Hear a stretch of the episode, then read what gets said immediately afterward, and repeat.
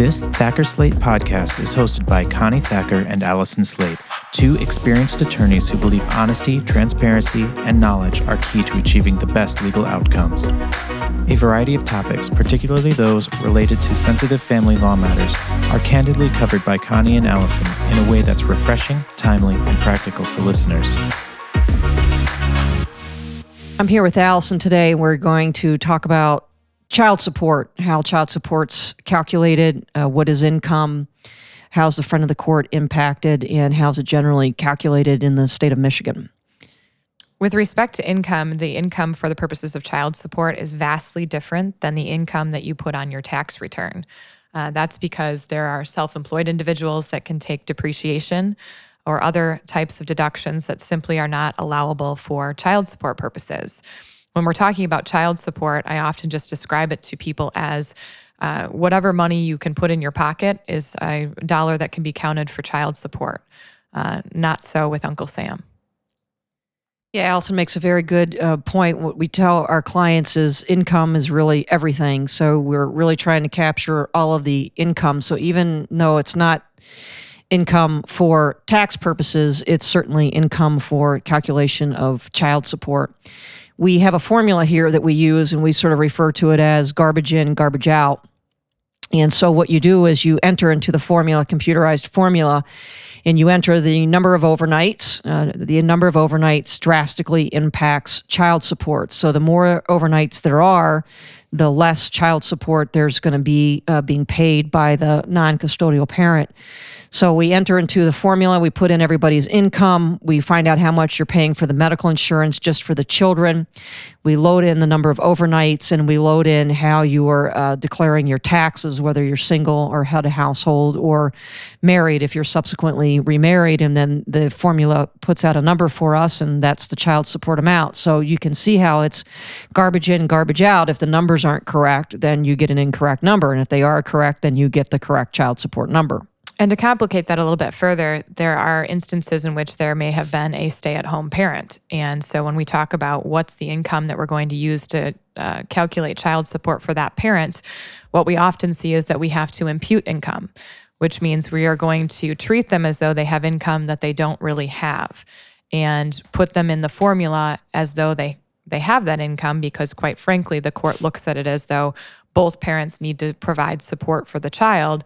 And the court's going to look at what type of job that person, even if they choose to stay home, could get and what income they could make if they chose to do it.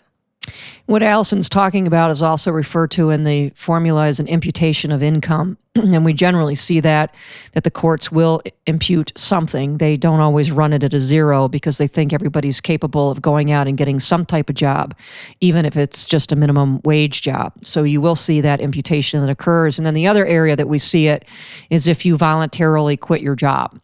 Exactly. If you voluntarily quit your job, you can expect to pay child support at your prior wages.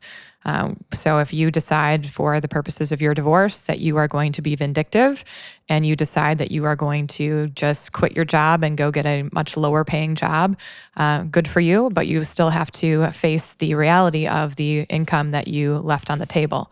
And that higher number is going to be used for the purposes of your support calculation. So, when you get that number that comes out in the child support formula, um, then the question is who's going to collect that money?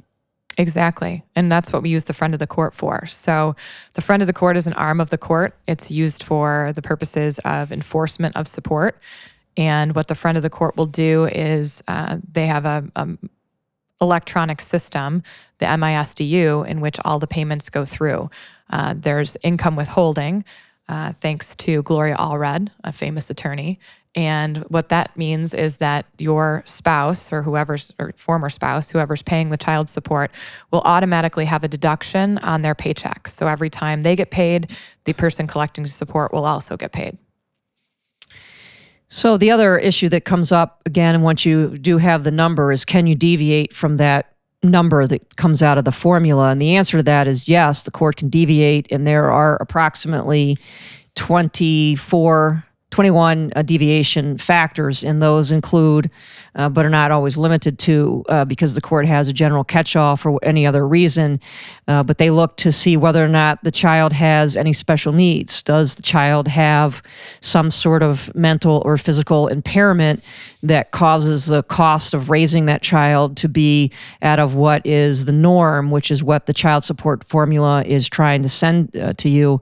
It also looks at any extraordinary educational expenses. It may uh, give you a break for the private school tuition in the formula, but then the question is is there really something extraordinary where a child maybe has a special need and is being sent to a boarding school at a state, then the court's going to factor that in when it considers the child support amount. The court can also uh, look to uh, whether or not the parent is a minor, because oftentimes we still have uh, minor children who uh, are having kids, and the court can look to that as well too. They can look to what other uh, property award that you have received in the case uh, for the support of the children, and also look at whether or not there's been a voluntary reduction, uh, whether or not there's bonuses, and frankly whether or not there's a child who actually uh, earns an income. So your lawyers can argue for deviation from the amount um, that comes out of the formula, and that's really contained in the child support formula which you can find online and it'll give you those uh, factors in which you can do that. But as Allison mentioned too, the uh, child support's generally collected by the friend of the court, or you can hire uh, an attorney to do that, uh, which we do through our collection agency that Allison and I also own. And it was established to help individuals uh, collect their child support, spousal support, and property settlements a lot faster than going through the friend of the court. So if you're somebody out there listening that has a large amount that's due and owing to you and you're not getting it, you should give us a call and we can probably expedite that collection for you and make sure that we get it for you. The other uh, thing that we should probably mention is if any third parties are paying any routine expenses for you. That can be included as income for the purposes of child support. So that that income definition, as we're talking about uh, today, is really a very broad, all-encompassing income definition. The other thing I think we really need to touch on is the fact that child support is always modifiable. So the number that you get as part of your divorce case or a custody case can always change. And a lot of people expect or think that the child support can only be looked at every three years. Well, that's incorrect because the statute says that the friend of the court is obligated to look at it every three years. They send out a letter that says, check the box, yes or no. Do you want to have an income review? But the reality is that anyone can file a motion at any time as long as there's a uh, sufficient change of circumstance, which could be loss of health care, increase in health care premiums, someone gets a new job, someone gets a better job, more income, less income, someone loses a job. All of those are reasons to modify support. And one other thing that we want to mention here too is daycare. Oftentimes, the daycare costs are included in the formula. We try to avoid putting those in there because the daycare cost changes so frequently that you don't want to have to be redoing a child support order every single time. So, a tip is to really just pay the daycare outside of the child support amount so that you just have a specific amount. But the thing that you need to be careful of with daycare, if it's in the uh, formula and there's actually a payment being made, you have an obligation to the friend of the court and to the court to notify them in the event that that daycare is reduced. Uh, we see cases where uh, the recipients of the support are continuing to get the daycare cost that was calculated in the formula, and there is no daycare. If you keep doing that, you'll find yourself uh, with a problem of having to pay that back because you've received something that you're not supposed to receive. And then also, the daycare generally only goes until August 31st of the 12th year of the child. So when the child reaches the age 12, you can have it through August.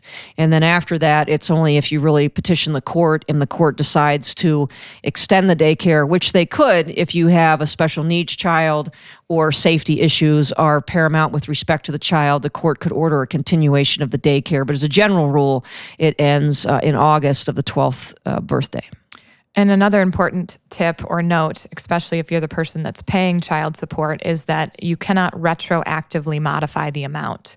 So, if you have a if you experience a job loss or a loss of income you want to be at the courthouse steps with your paperwork in hand ready to file that petition to reduce your support. Otherwise every month that ticks by is another lost opportunity on your behalf because it can't be retroactively modified. You can't get the money back Yeah, so Allison makes a good point because people ask us that all the time. Well, can I just go back and uh, change my support uh, retroactively? And as Allison indicated, the answer to that is just absolutely no. So your retroactive date starts from the time that you file your motion to modify child support. Uh, then you can go back after your hearing to that date, but otherwise you can't.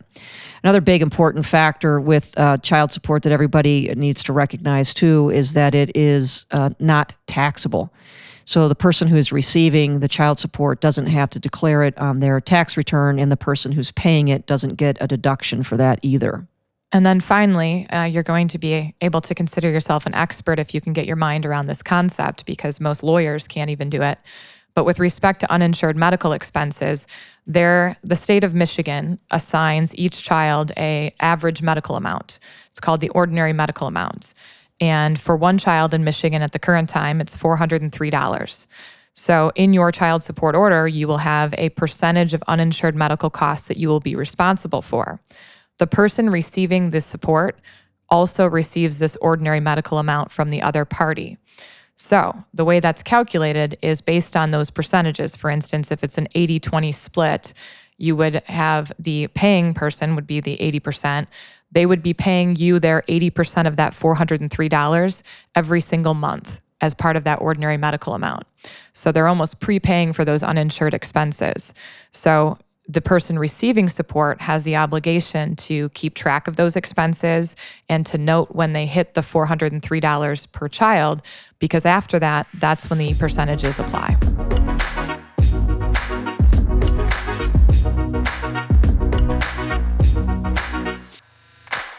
Thank you for listening to this episode of our Thacker Slate podcast. If you have additional questions, do not hesitate to contact us at 616 888 3810 or visit our website, thackerslate.com, for additional information.